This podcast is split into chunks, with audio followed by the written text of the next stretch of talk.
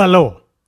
కానమోకు కథావచనం మోహనవచనం పరిజ్ఞాన హితబాండం శ్రోతలకు ఆహ్వానం నమస్కారం.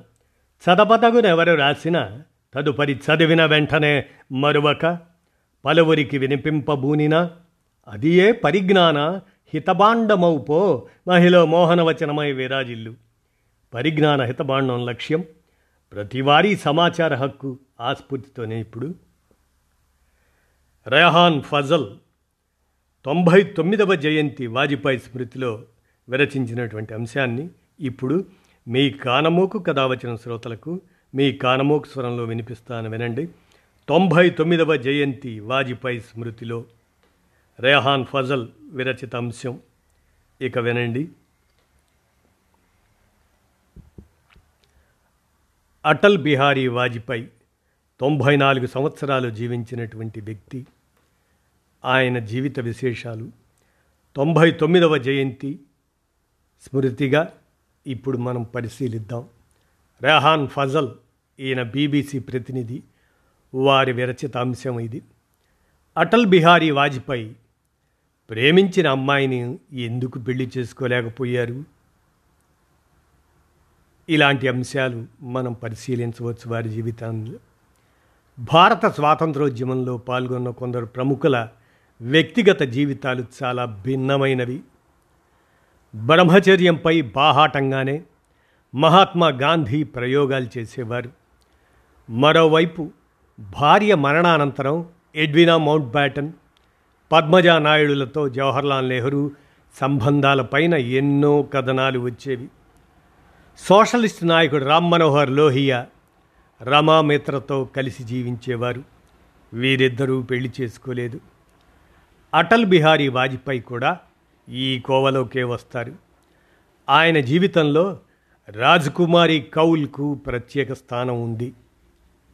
గ్వాలియర్లోని విక్టోరియా కాలేజీ ప్రస్తుతం మహారాణి లక్ష్మీబాయి కాలేజీలో చదువుకునేటప్పుడు రాజ్కుమారి హక్షర్ కౌల్ పట్ల వాజ్పేయి ఆకర్షితులయ్యారు. ఇటీవల ప్రచురితమైన వాజ్పేయి జీవిత చరిత్ర అటల్ బిహారీ వాజ్పేయి ఆ పుస్తకంలో ప్రముఖ జర్నలిస్ట్ సాగరికా ఘోష్ ఈ విషయాలను రాసుకొచ్చారు. అప్పట్లో ఆ కాలేజీలో చాలా తక్కువ మంది అమ్మాయిలు ఉండేవారు. వారిలో కౌల్ చాలా అందంగా ఉండేవారు. ఆమెను వాజ్పేయి అమితంగా ఇష్టపడేవారు. కౌల్కు కూడా ఆయనంటే చాలా ఇష్టం అని ఆ పుస్తకంలో రాశారు. మొదట కౌల్ సోదరుడు చంద్ హక్షర్తో వాజ్పేయికి పరిచయం ఏర్పడింది. ఆయన ద్వారానే కౌల్ను ఆయన కలుసుకున్నారు. కానీ పెళ్ళి విషయంలో కౌల్ కుటుంబం వాజ్పేయిని అంగీకరించలేదు. కౌల్ను ఆమె తల్లిదండ్రులు ఢిల్లీలోని రామ్జస్ కాలేజీలో ఫిలాసఫీ బోధించే బ్రజ్నారాయణ్ కౌల్కు ఇచ్చి పెళ్ళి చేశారు. వాజ్పేయితో తనకున్న అనుబంధాన్ని కౌల్ కూడా బహిరంగంగానే అంగీకరించేవారు. ఈ విషయాన్ని వాజ్పేయి మరో జీవిత చరిత్ర Atal Bihari Vajpayee the man of all seasons అనే దానిలో కింగ్షుక్ నాగ్ వివరించారు. లైబ్రరీ పుస్తకంలో ప్రేమలేఖను పెట్టి కౌల్కు వాజ్పేయి ఇచ్చారు. కానీ ఆయనకు ఎలాంటి సమాధానం రాలేదు.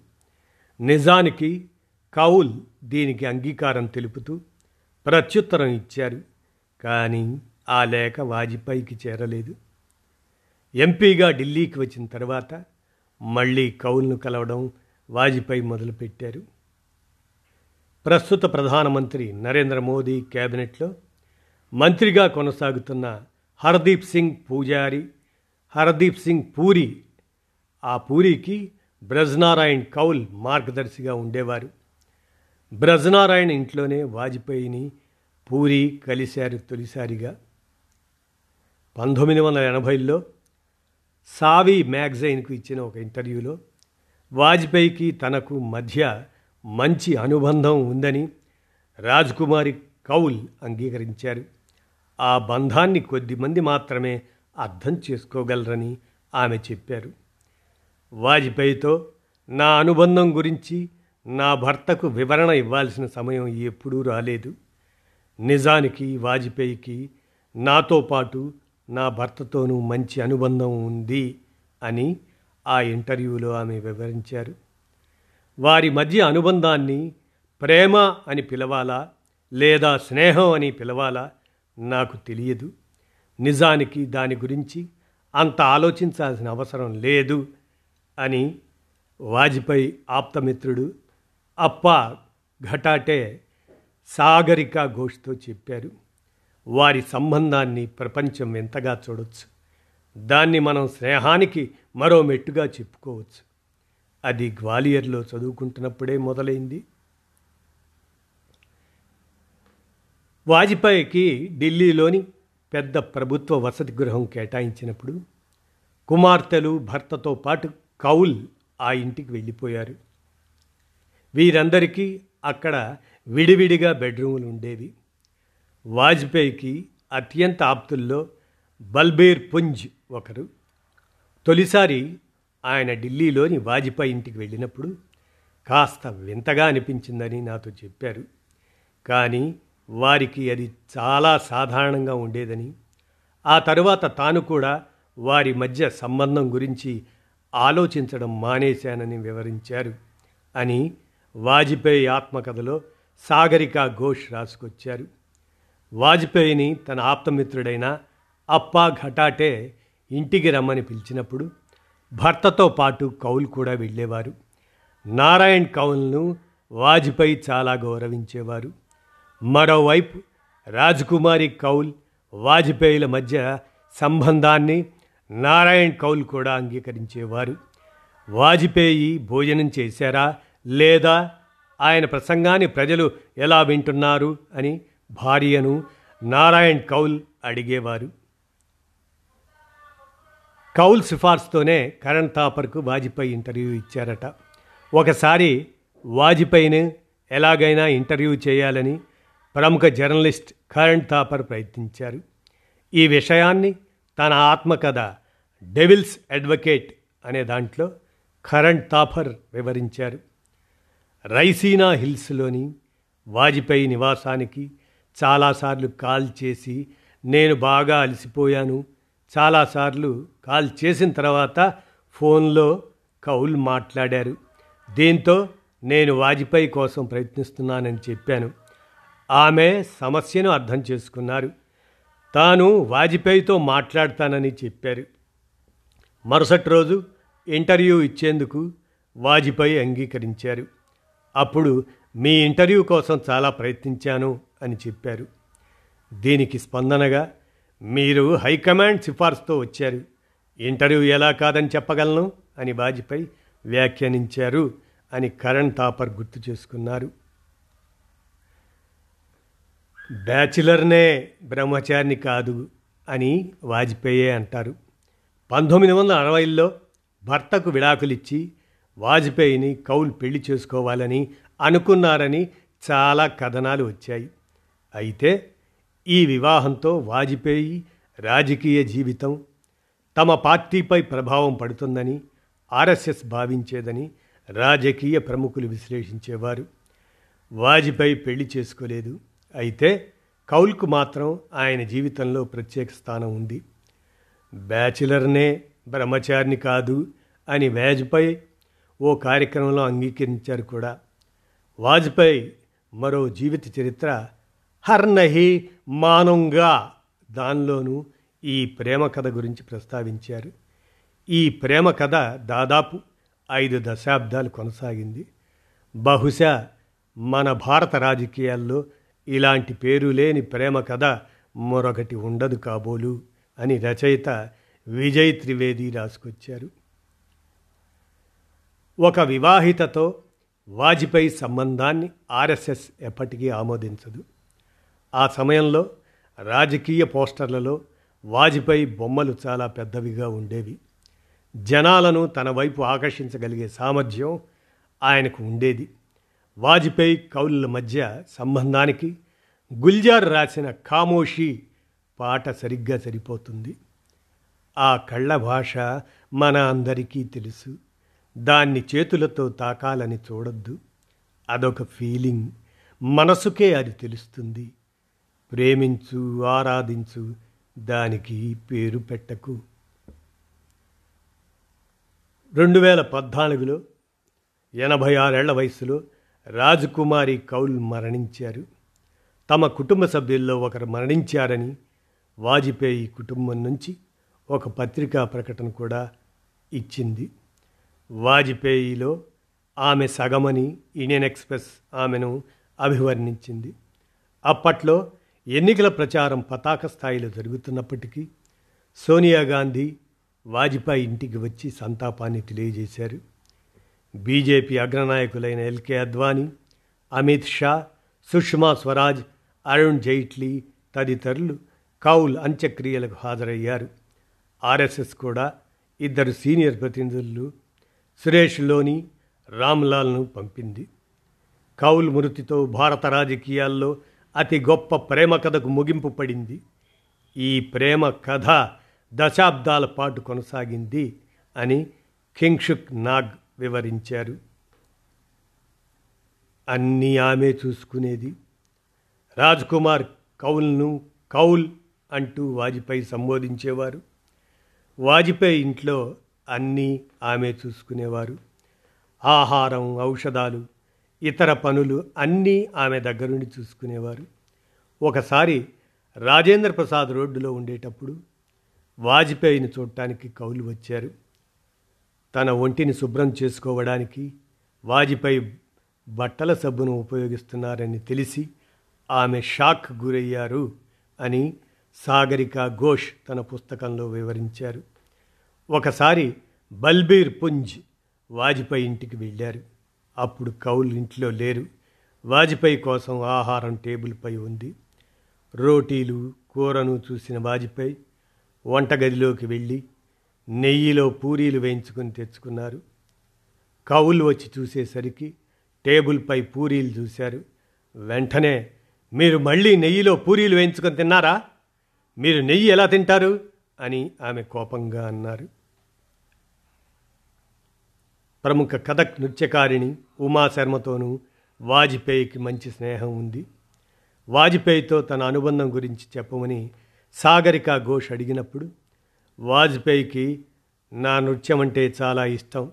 దాన్ని చూసేందుకు ఆయన నా షోలకు వచ్చేవారు అని ఆమె ప్రముఖ కథక్ నృత్యకారిణి ఉమాశర్మ సమాధానం ఇచ్చారు. మేమిద్దరం కళాపిపాసులమే. మేము కలిసి గ్వాలియర్లోని ధోల్పూర్ షో ఉండే షోలకు వెళ్ళేవాళ్ళం. వాజ్పేయికు ఆహారం పానీయాలు బాగా ఇష్టం. మొదట్లో వాజ్పేయికి వైన్ స్కాచ్ అంటే చాలా ఇష్టం ఉండేది. గ్వాలియర్ మిక్స్చర్ చాందనీ చౌక్లోని జిలేబీ లక్నో చాట్ బాదం పాలు అంటే వాజ్పేయికి చాలా ఇష్టం. రసగుల్లా చికెన్ కీర్ కిచిడి రొయ్యలు చేపలను కూడా వాజ్పేయి ఇష్టపడేవారు. ఢిల్లీలోని షాజహాన్ రోడ్లోని యూపీఎస్సి కార్యాలయం ఎదుట చాట్ని ఎక్కువగా తినేవారు వాజ్పేయి.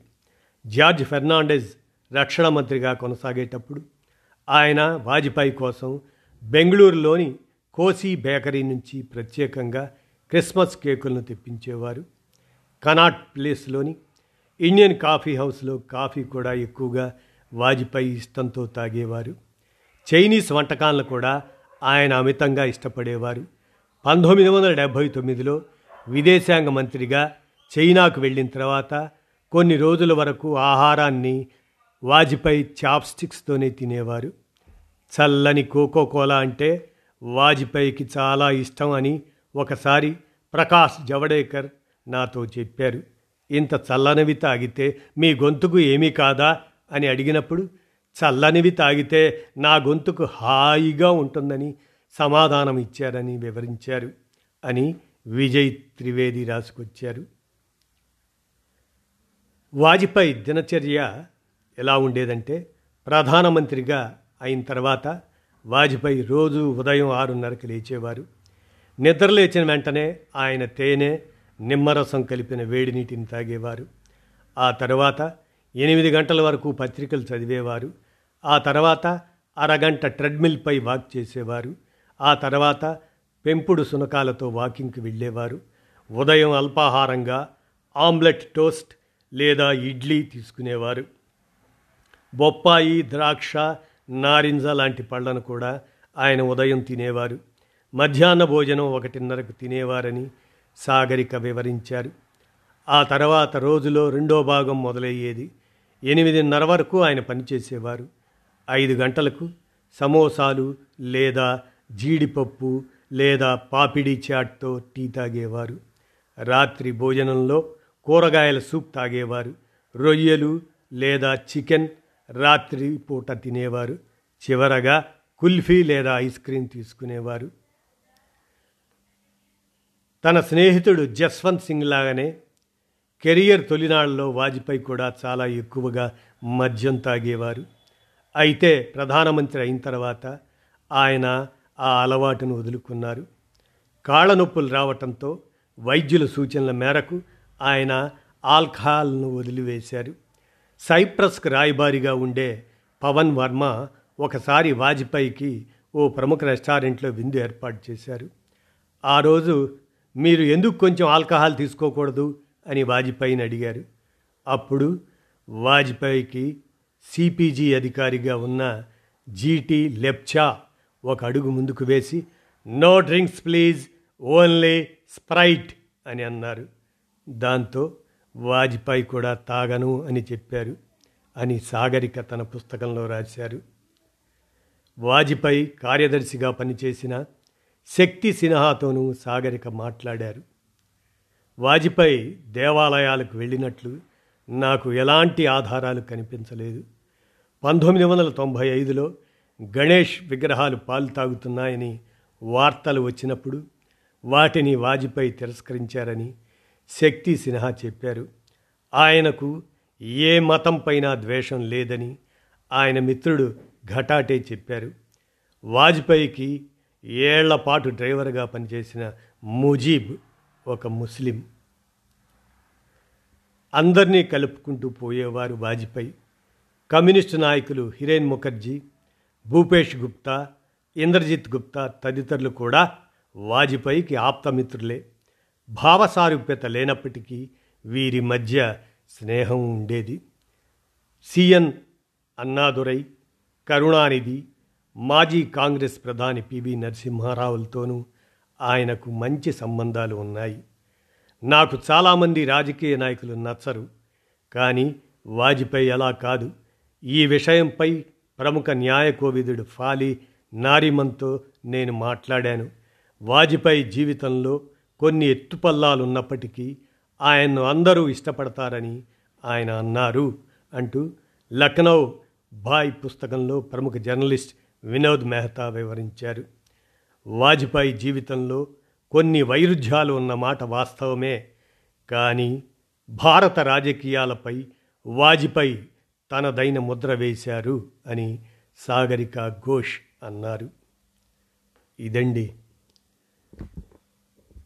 డిసెంబర్ ఇరవై ఐదు ఇరవై ఇరవై మూడున తొంభై తొమ్మిదవ జయంతి వాజ్పేయి స్మృతి అనేటువంటి అంశాన్ని రేహాన్ ఫజల్ అందజేసిన అంశాన్ని మీ కానమోకు కథావచన వచ్చిన శ్రోతలకు మీ కానమోకు స్వరంలో వినిపించాను.